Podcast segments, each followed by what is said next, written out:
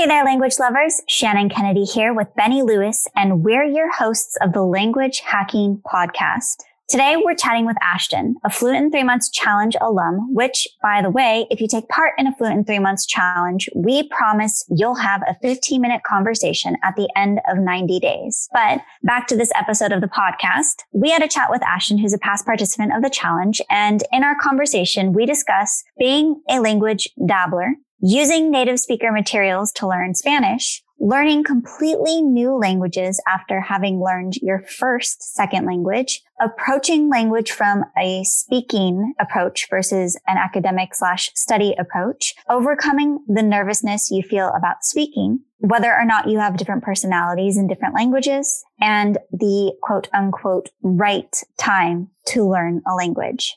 If you're enjoying the podcast, we would absolutely love it if you left us a review. You can share your thoughts over at languagehacking.com slash review. Now, on to our interview with Ashton. The links and resources mentioned in this episode can be found at languagehacking.com forward slash 46. Welcome to the Language Hacking Podcast from Fluent in Three Months. Hey everyone, I'm Shannon Kennedy here along with my co host, Benny Lewis. Hello. And today we're here with Ashton, a Fluent in Three Months Challenge alum. So welcome, Ashton. Hi, thanks for having me. Thank you for joining us. So why don't we just go ahead and jump right in and get started with how you got started with language learning? Yeah. So, well, getting starting with language learning, that goes way, way, way, way, way back. I consider myself um, almost like a lifetime language dabbler. I always had a tendency to, like, in, for example, uh, garage sales or bookstore sales or something like that, um, start to gravitate toward more of the language learning books that maybe were half off or 50 cents or something like that, just to flip through the pages and see what was in there because it almost felt like a puzzle in a sense. And I've always loved puzzles. Um, and so I remember the first one that I got was actually an Italian book and it was on major sale at Borders way back in the day when those still existed. Um, and so that was really, I think, my first foray into starting to dabble in language learning. Um, sort of intently. Um, and I say that because I would actually take that book with me to pretty much everywhere that I went for a good couple of months. Um, so, you know, going to big birthday parties because I have a really big extended family, I would bring that book with me, or, you know, on the bus to school, I would bring that book with me and just kind of flip through it. To be totally honest, I have not retained a lot of it, um, which is why I consider myself a lifelong language dabbler. Other than that, I would pick up books on like Urdu and Korean and Japanese. Um, and then I studied Spanish in high school as well. So that I think is sort of the foundation for, I don't know, what made me interested in languages for so long. Um, but then what really kicked off my interest in languages was when I went on an international exchange um, service learning trip for three months to Rwanda. And when we were there, um, part of that trip, in addition to service learning activities and getting to know community um, service organizations, we um, took Kinyarwanda lessons with a local um, a local teacher. And that was a really incredible and eye opening experience for me because I realized that by the end of those two or three months, I was able to have very basic conversations with people in a language that I didn't even know existed before, you know, just a couple of months ago. And I really did chalk that up to talking all the time, every day. But also, what's a little funny about that is a few years after, and this is actually what brought me to Fluent in three months um, in the first place. So I was finishing up my master's degree. And uh, as a piece of the master's degree, um, you needed to basically show that you were proficient in any foreign language. And because I had studied Spanish in high school and a little bit in college, I figured, oh, you know, I'll just do Spanish. It's no big deal. Little did I know that I needed to have actually spoken it in order to prove my proficiency. Uh, I was able to read it and write it, no problem. But when it came to the speaking test, I just brutally, brutally, brutally failed. I could not talk. I could not speak Spanish. I was being asked questions like, you know, what's your favorite thing about Washington, D.C.? What types of movies do you like? And I just had nothing. And I remember walking out of that test and just being crushed. I'm like, I know Spanish. I know that I know Spanish. Why can't I speak it? And I was just so frustrated and I felt defeated. And I remember actually um, sitting on the subway home and being like, there has to be something out there. Like, there has to be a group of people who maybe have felt this same feeling at one point, right? And I can't remember what I put into YouTube, but whatever I put in as a search actually brought up your um, TEDx talk, Benny. And so I watched the TEDx talk. And after the end of it, I was like, okay, I can do this. I'm going to look up, it was Add One Challenge at the time. I'm going to look up Add One Challenge. I'm going to read through the testimonials and just see what it's about. And pretty much immediately, I was like, okay, yeah, this is what I'm going to do in three months, which was the actual deadline for me to pass the proficiency test. This is going to be the test. Can I go from falling on my face in Spanish to being able to show that I have B2 proficiency speaking? And I wasn't sure if it was going to work. I just, I wasn't sure. But I figured, you know, really, why not give it a shot? Let's go. And that I think um, I'm I'm totally rambling here, but but yeah, ultimately the the outcome of that was that I did in fact after 3 months pass the speaking portion of the test and I I did end up being able to show that I spoke at a B2 level in Spanish. So that shows the efficacy of fluent in 3 months and the add one challenge um, but you know, I think that most importantly the add one challenge provided the the structure in which you could kind of find it within yourself to get to where you wanted to be and get to your goals. So that's my very long answer to your question. But yeah. So, what do you think was uh, the thing that changed? Because, like, why did you feel initially, I I know Spanish, and you you had that experience, and what was the disconnect that made it so that you had to go through this process of going through a challenge to actually be able to speak Spanish? So, what why was there that idea in your mind, and what changed to actually make it true? I think it was the disconnect of me knowing how to read and write in Spanish made me assume, oh, yeah, I know Spanish, no problem. I can speak Spanish. I know how to read and write it, no problem. That translates. It did not. Um, and so that moment, the, the moment in the test where I just totally bombed it made me realize that actually it was the speaking skill that I needed to work on with Spanish. It's like, I guess I was thinking of it as like, oh, you know a little bit of it, you know all pieces. You know how to read and write and speak and, you know, listen and everything. And I was just so raw. um, so that that's what I would say. And I would say that the fluent three months challenge, the first one that I did anyway, um, that's the that was the key that made me realize it was really speaking that was the, the core skill I needed to work on. And that's what I used that challenge to work on. So during one of your Spanish challenges, you went from a, you wrote B 1.3 to 1.4 level to C 1.1, 1.2 after only 48 days of playing around with grammar lessons and a couple of other resources in different for learning Spanish. So could you share a little bit more about that approach and like how you were able to kind of narrow down what you were doing to something that worked so well for you? Yeah, definitely. So I think um, the one where I went from B1 to C1, I think that that was the second Spanish challenge that I did. Yeah, the first one, it, the the results weren't quite as major, but um, but yeah, in terms of the second cha- the second uh, Spanish challenge that I did, what I focused on in that one was trying to find the specific resources that I felt would continue to keep me engaged in language learning. And so, what that meant was I needed to find basically resources and materials and media and just things to consume that were meant for native speakers, um, which was very new to me. I actually hadn't explored that too much before, besides listening to like reggaeton, but that was it really. Um, and so that the second challenge, I would say that's where I started to do things like okay, I'm going to change my all of my gaming consoles to Spanish, and I'm going to change um, all of my the languages of my games to Spanish, and I'm going to only listen to Spanish music that I've curated, which is something that I'm really passionate about is music and curating music and everything, and only do that. Or for example, find TV shows or movies or podcasts, especially podcasts in Spanish, and using those as tools not necessarily finding those resources as resources to learn the language, but rather resources that were just things that I would enjoy that also happened to be in Spanish. So something that uh, terminology that comes up all the time in these podcasts that uh, you're mentioning there is the progress from level B1 to C1 that can seem kind of like hard to pinpoint. So for people who aren't totally familiar with the uh, European Common Framework or these exams. What's conceptually, what does that mean to be at the B1 level versus at the C1 level?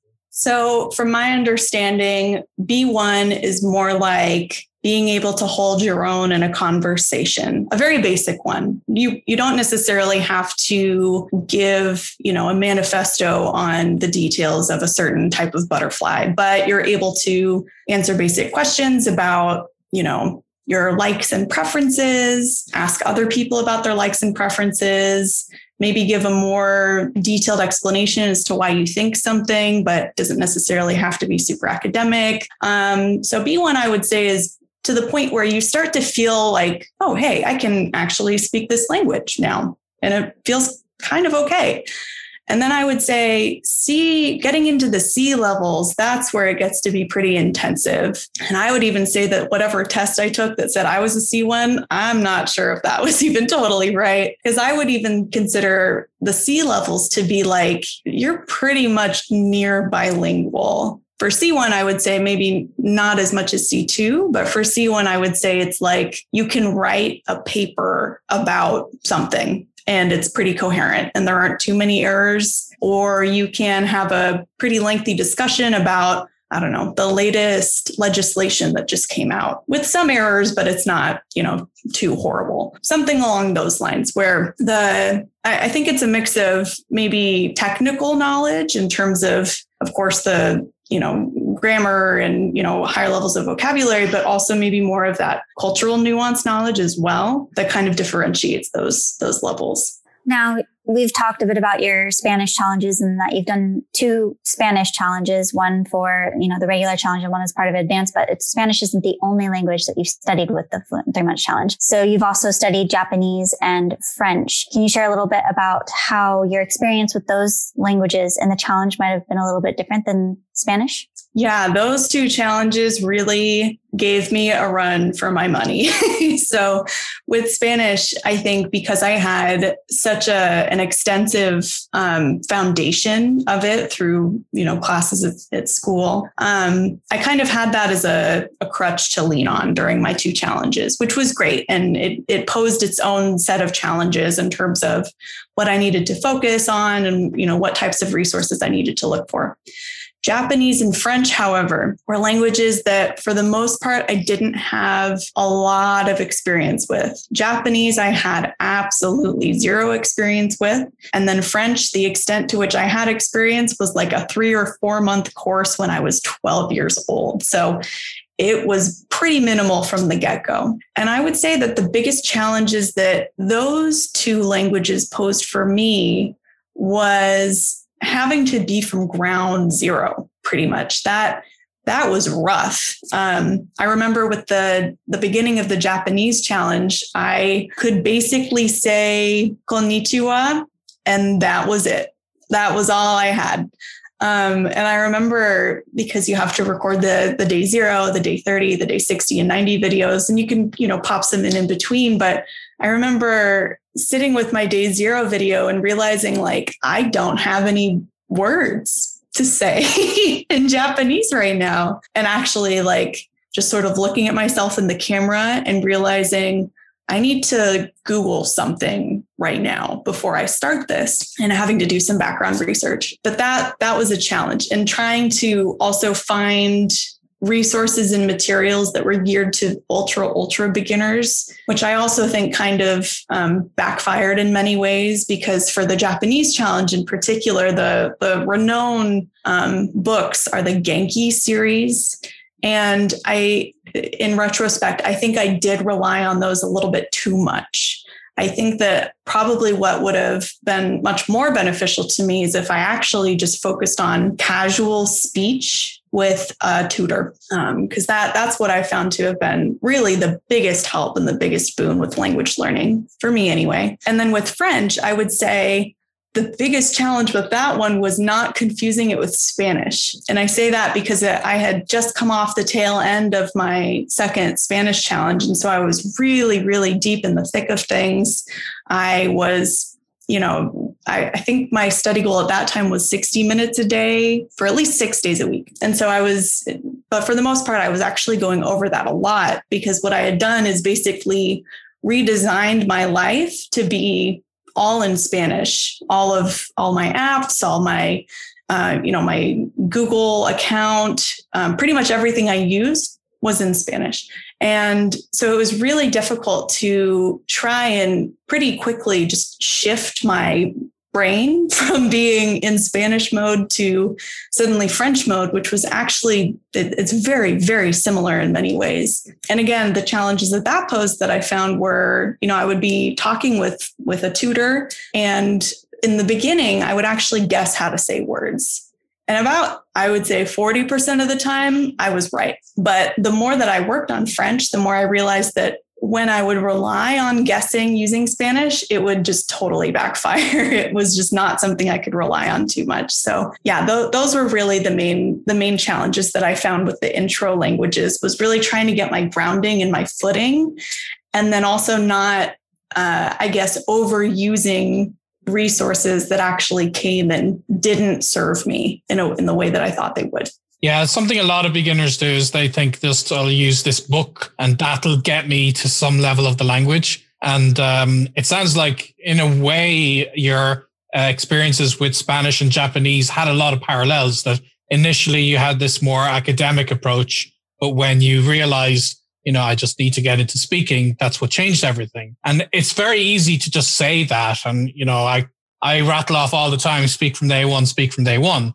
But making that switch beyond the theory is its own kind of challenge. So in both your Spanish and your Japanese situations, how did you push yourself away from the mindset of, I'm going to study this language and embrace the very difficult aspect of speaking as a beginner? Because for a lot of people, it's just an impossible concept. How can you speak a language that you've just started to learn? Right. So that is a great question and I owe all of all of the pushing to do that to the Fluent in 3 months community. That Slack group really makes the world of a difference. It really, really does. Um, having that constant stream of people checking in and updating, you know, saying, Hey, I did my language goal. Here are the resources I used. You know, I'd recommend checking this out. Um, that is just such a wonderful, wonderful resource and wonderful motivation. And I recall, particularly for Japanese, I recall working with Genki for about two or three weeks and saying to myself, you know, I need uh, at least two or three chapters of vocabulary to be able to talk.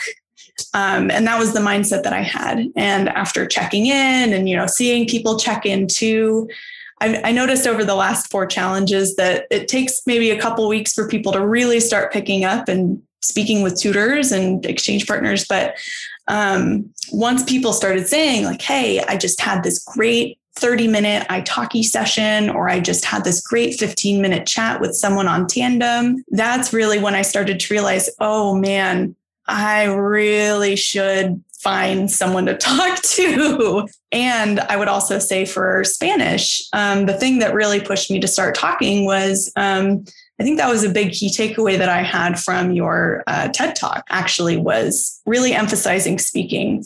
And with that mindset going into the first Spanish challenge, I realized, you know, I need to not even look at a book for a month. I just can't do that. My priority is going to be I'm going to get on italki. I'm going to pop in however many credits I need to pop in for a month. and that's just what I'm going to do. And so that's that's really what I did. But I will say that first, oh my gosh, the first time that you have a an italki lesson or an exchange language session for me anyway is so so so nerve wracking i get so anxious. I come up with all sorts of excuses to reschedule or cancel or not do it but i think really 80% of the challenge is just showing up. That's it.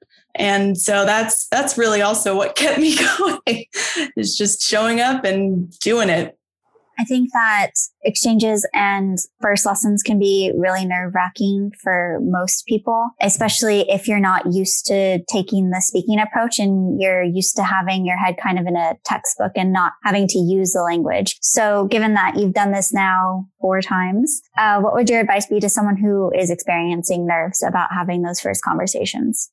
Yeah, I would say, well, I would say a couple of things. So um, I just recently moved, so I don't have this up now. But in my last apartment, I had this big piece of paper that I wrote curiosity, not perfection. And that was my guiding mantra that I looked to whenever, for example, I was sitting here and realizing, oh man, I'm so nervous about this hour long session, or I'm so nervous about this new exchange partner. What if it's awkward? What if I don't know what to say? Um, and starting to have those thoughts thinking back to you know if i stay curious about what might happen i don't know. I, I don't have to be perfect. I can ask questions. I can say i don't know how to say something or i can say could you repeat that? So i would say that's one. Two i would say if you are paying a tutor um, to sit down and you know speak a language with you remember that you're paying for a service. And so if, you know, if during a lesson the your tutor starts to speak English or kind of go off on tangent or something like that, I would say um, be confident. And this could be through a number of ways. You could write yourself a sticky note or you could write yourself a reminder or something like that. But but know that you have the ability and you have the power to say, you know, please speak whatever language that you're learning. Please can we talk about this? Or you know please can you help me with this? And be specific because they're they're there to help you. And they're not there to judge you. They should not be judging you. They're there to help you reach your goals. Um, so those would be the two things i would say. Curiosity not perfection. And remember that whoever you're working with is there to help you. Definitely. And one other thing that you've uh, kind of brought up um, during these challenges is that you find your personality changes a little bit uh, when you get into these languages. Like you may identify maybe in English a little bit more quietly, but then you you get to bloom in Spanish. So like how does that work? Because for a lot of people, they would imagine the person I am in in this language is the person I am in the next language. Yep, that's exactly right. So I this was actually something that I feel like I didn't start to realize until I had a pretty solid grasp of Spanish. So my, I guess, English personality, I definitely, um, I would consider myself introverted. I don't really like, you know, I don't really like going to clubs or bars or anything like that. But when I am sort of in Spanish mode, I start to be interested in maybe more of an extroverted lifestyle, if that makes sense. Or maybe I'm just more sociable. I think that that would probably be the most likely thing. And so, for example, in English, I find if I am spending time with people for, I don't know, three or four hours, I really need to go home and just recharge. And, you know, I get my energy by being alone and I don't know, reading a book or playing piano or something along those lines. But when I'm sort of in the Spanish mindset, I'm like, oh, yeah, I'm down to go to a concert. I'm down to go to a happy hour after that. Yeah, I'm down to, you know, go try this new restaurant that just opened up and they have tapas for, I don't know, whatever. Um, and I'm just much more willing to, I guess, come out of my shell a little bit, which was a very new and interesting thing for me. And I honestly don't really know what to make of it still. Um, I would say, too, I started to notice it a tiny, tiny bit with Japanese, not so much French, but a tiny bit with Japanese in that I was more interested in art and history where I'm, you know, it's not like I don't like that now, but I found that when I was focusing on Japanese, especially, I was very much interested in art, history, and um, cooking more. So those were just some some observations. Again, I don't really know what to make of it, but it's just sort of a fun byproduct of learning languages and cultures and different perspectives. I think. So one of the things that I know about you is that you're pretty decent at time management because not only did you learn one language, but you've gone on to learn three different languages now. And while doing your challenges, in addition to learning languages, which is already pretty intensive, during one challenge, you were completing your degree. And then during another later challenge, you were job hunting. So I guess I have two questions for this. So hopefully you don't mind answering both. The first is I think a lot of learners are always worried about the right time to learn a language. They think, okay, I've got this going on. Now is not the right time to learn a language. So what made you take the leap and decide to go after it anyways when you already had a pretty full plate? And then what are your time management tips? Yeah. So I, yes, it's true. I actually love time management. It's kind of a little nerdy, the extent to which I love time management tools. Um, just a little bit more background. I have experience in event management and project management. So I, I just love these types of tools, which I found has really helped with language learning. And so, for example, I am the type of person where um, I'll have uh, like a printout of a calendar and it'll say Monday through Friday and I'll outline which activities I'm going to do each of those days.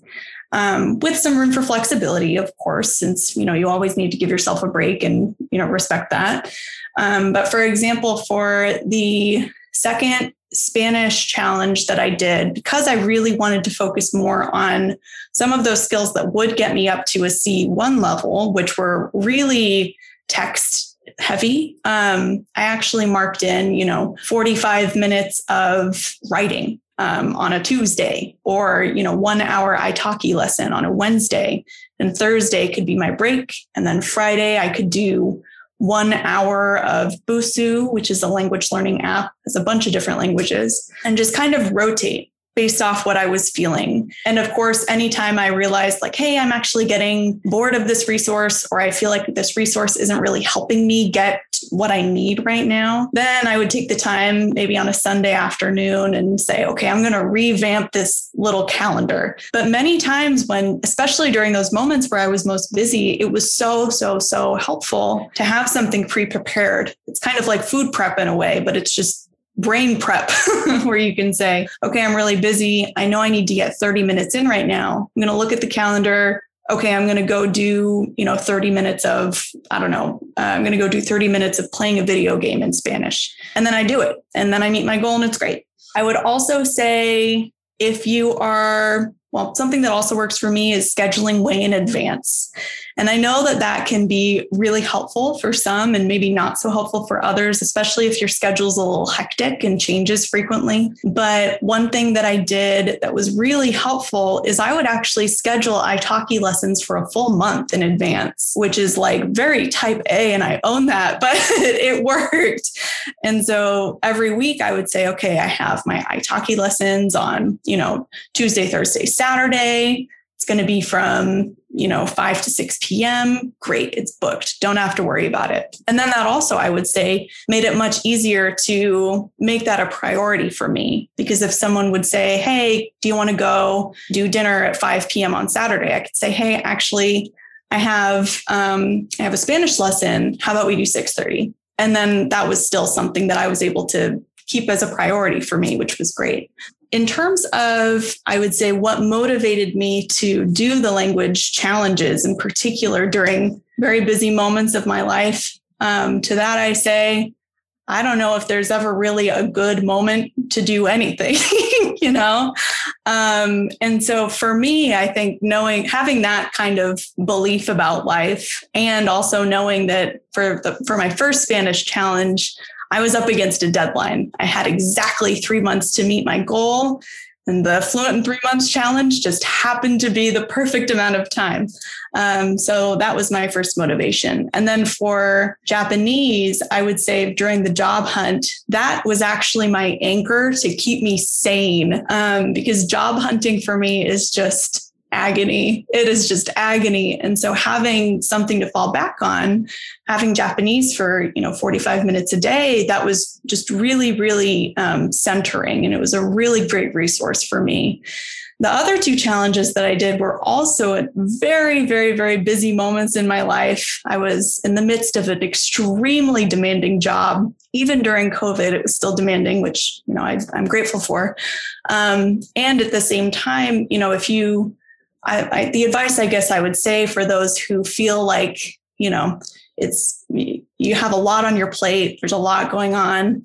I would say there, there's always a way to carve out an extra 10 minutes in your morning or an extra 20 minutes at night or maybe you know 5 minutes in the middle of the day something like that where you can piece things in to just kind of put drops here and there and get little tiny bits of knowledge here and there digestible bits so that it can add up throughout the day. And honestly this type of a challenge the fluent in 3 months challenge is a wonderful wonderful wonderful place to experiment with something like that particularly because there's a very, very supportive community of language learners who, honestly, many of them might even be in the same boat of, you know, overworked or, you know, just looking for something to do or, you know, people from all walks of life, which I think is really special and really unique. But most importantly, everyone is on your team. Everyone is on your team and everyone has your back. Um, I recall so many instances, for example, where I mean, I recall many moments where I was struggling, where I was like, shoot, I'm learning Japanese and this is so hard. And it's really hard for me to find, you know, the, the time to really focus on this. I just learned that I'm not going to Japan after all. I don't really have the motivation that I had when I started, you know, different types of struggles like that that are inevitably going to come up over three months. And so many people came and they said all sorts of encouraging things like, you know, you're doing it, you're here. Thank you for reaching out. We have your back. Let us know how we can support you. Um, yeah, and that was just a really, really wonderful moment. Oh, you said that you got into languages over a long time just by dabbling. And so obviously you have that natural curiosity for it. And you had the motivation to push your Spanish forward for the job interview. But what, what kind of benefits have you gotten out of being able to speak these languages since you've learned them? Have you had any uh, like real life experiences beyond the italki realm where you've gotten to experience the language in the real world? And how's that gone? Yeah, there have been a couple of moments. Um, the first thing that comes to mind, and of course, it's not necessarily like life changing, but I find that it's really exciting to me when I can read um, packaging in Japanese that's just a really cool feeling to me. My my boyfriend subscribes to this like ramen box or something along those lines subscription where they send him a bunch of ramen. And so my favorite thing when he gets these is to just go through each of the packages and like read everything and be like, oh, there's, you know, this amount of sugar in here and that kind of a thing.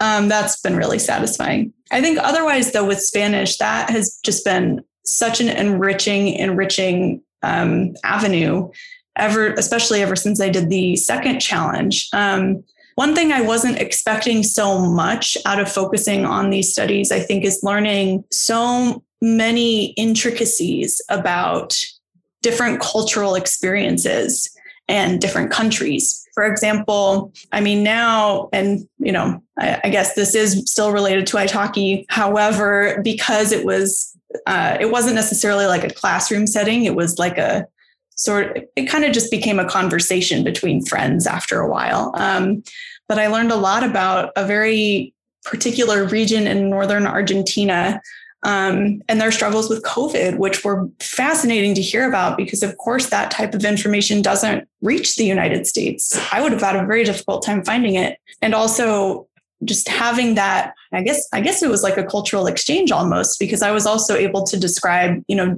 different weird things about what it's like to live in the United States. Um, and, you know, to people in other countries, it is very weird. To us, it's normal, but, you know, just depends on what your perception of normal is, right? Um, and also, I've stayed in touch with um, with an exchange partner in Caracas, and we've been messaging still. And we uh, he added me to this group where basically it's just a bunch of people who speak Spanish with each other, and he'll send little updates about you know what's basically going on in Caracas, which is huge. Um, but also, I would say it's it's been fantastic because I would say what reaches the United States about news of Venezuela is like, oh, it's horrible. You know, there's famine and you know people are sick and everything.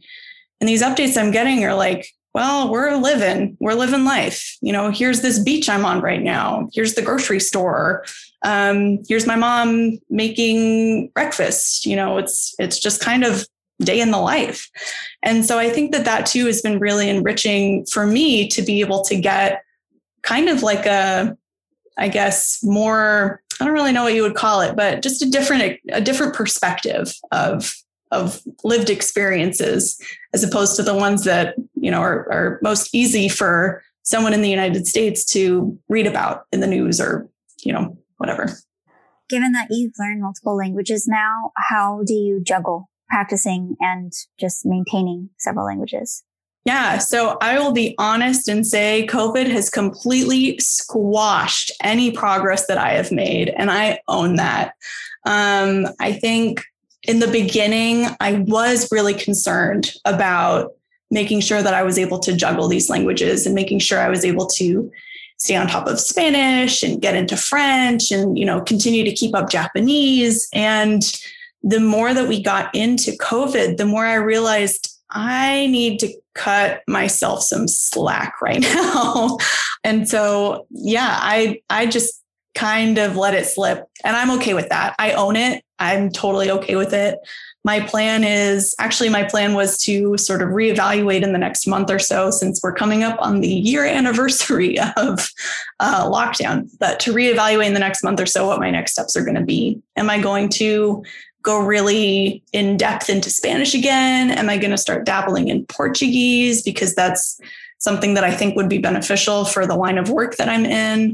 Um, yeah, so that's that's kind of where I'm at with that. In terms of juggling, though, I would really say the time, whatever time management skills, um, whatever time management skills you can pull from, those are really going to be your best friends. And really uh, identifying the ways in which you can continue to remain engaged, that's going to be the magic ticket. And I would also say, I recall, um, for example, there was a moment, there, there was a time when I would keep all of my work related and sort of um, like learning related language or learning related like apps and other things in Spanish.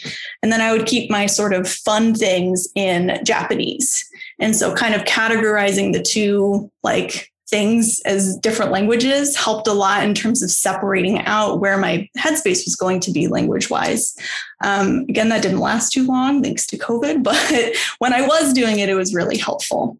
So uh, it can it can feel like when you're getting into learning a language that you just have to be go go go all the time and just be pushing on forward. But it is very important to be able to ride the waves, and you have a wave of motivation and you're able to really push forward and then to accept during lulls that uh, I don't have to feel guilty about this. So I know this is definitely something a lot of people listening to have certainly gone through in the last year, if not before, that, um, you know, they've had that lack of motivation. They haven't necessarily put the, the work in that they could. So how have you dealt with that, the, the, these feelings of guilt and how have you been able to like allow yourself to move forward and know that this it's not okay. This doesn't or it's not it's not that this is a stamp uh, for the rest of my life. Like how how did you deal with the those feelings of guilt? Yeah that's a great question. I think i think it was really when i realized so when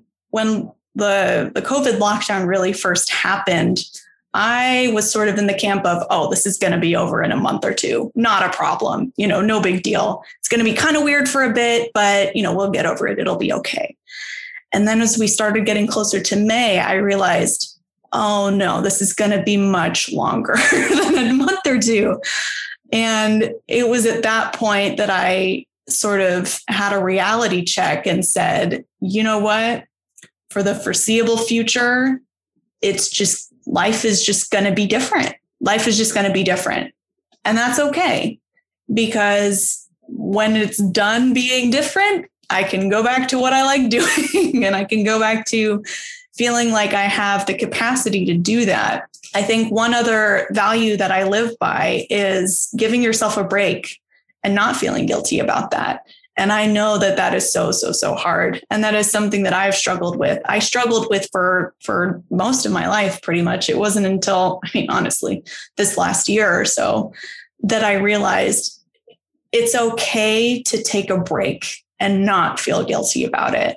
Um, once, you know, once things have, once the dust has settled and once there's a point where, you know, you can reevaluate what's going on in your life and reevaluate what priorities you have and what's on your plate right now then you know that might be a time to see okay can i pick this back up again? Um, but really i mean for me personally i it just was out of the question for me for the last eight or nine months or so to to continue to uh, learn a language to the extent that i was before. And one other I guess, piece that I've been hanging on to is knowing that um, when I do get back into it, when I do get back into language study and language practice, it's going to be rough, but it'll come back. It's not like starting from ground zero with Spanish, for example. It'll be pretty choppy and it's going to be like, you know, I'll be uncomfortable, but slowly and slowly with more practice and with time, especially, it, it'll come back it's kind of like riding a bike, but like falling off a lot before really getting back into it. Um, yeah, that's what I would say. And one of the questions that we always like to have guests who come on the podcast, given that this is the language hacking podcast, is what is language hacking to you? Oh, what a nice question. For me, it's for me, it's almost culture hacking is the first thing that comes to mind. For me, if you are well, well the, uh, I'll just say for me, the thing that gives me the most satisfaction is getting to a point where I can speak enough of a language to begin to share elements of each other's culture with each other and elements of each other's backgrounds and perspectives with each other. I, and I'm positive that this comes from my uh, exchange experience in Rwanda, but I am such a proponent for exchanges and I'm such a proponent for sharing experiences. And so for me, language hacking would be getting to a point where you can share culture and you can share, you know, your thoughts freely. Very good. And uh, what are your the projects you're currently working on, and what do you think your future language uh, life will look like? Yeah, that's also a great question. So again, in my true dabbling spirit, it could be anywhere across the map. Um, there was there was a moment where I was considering Hindi. There was a moment where I was considering Korean.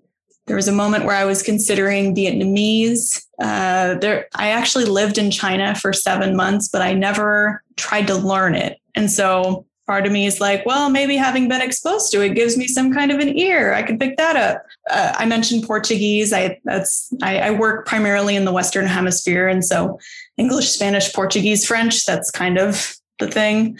Yeah. So I mean, really, I'm flexible. I, I'm I kind of let the books and the languages find me and kind of go from there. Excellent stuff. Well, thank you so much for coming on. It's been very interesting, and um, we'll make sure to uh, share any anything for people to find you in the show notes. And uh, otherwise, we will wish you very happy language learning. All right. Thanks so much, Benny and Shannon, for having me on. It was great to be here. Thank you. Happy language learning.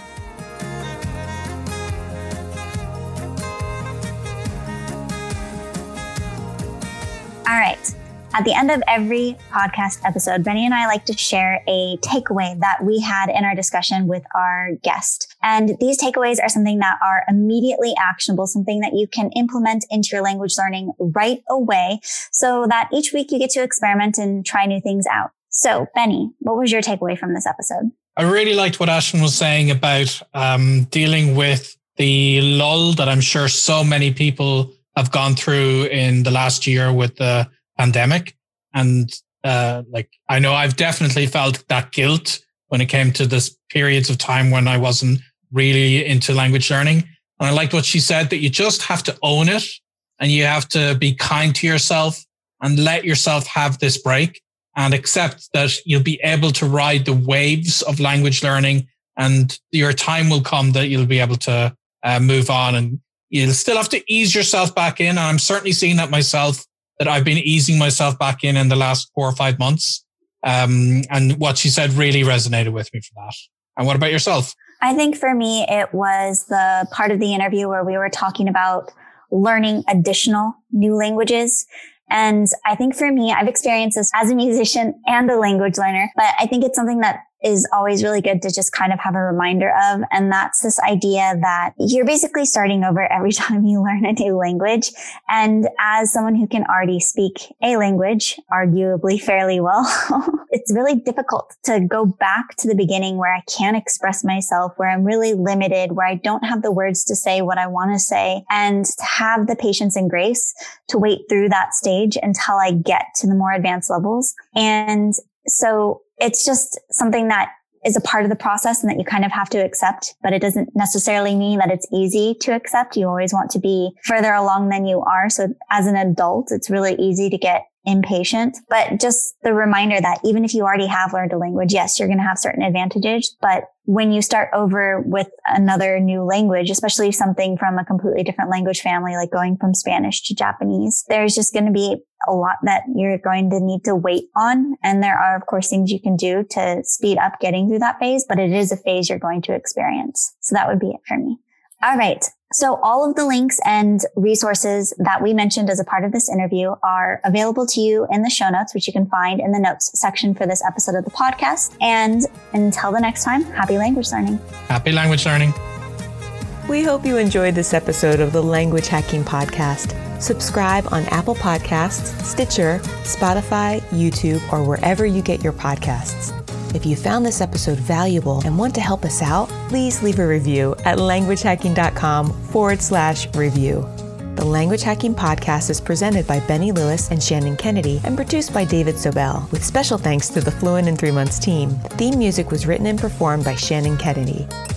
Find the show notes at languagehacking.com forward slash podcast. Thanks for listening and happy language learning.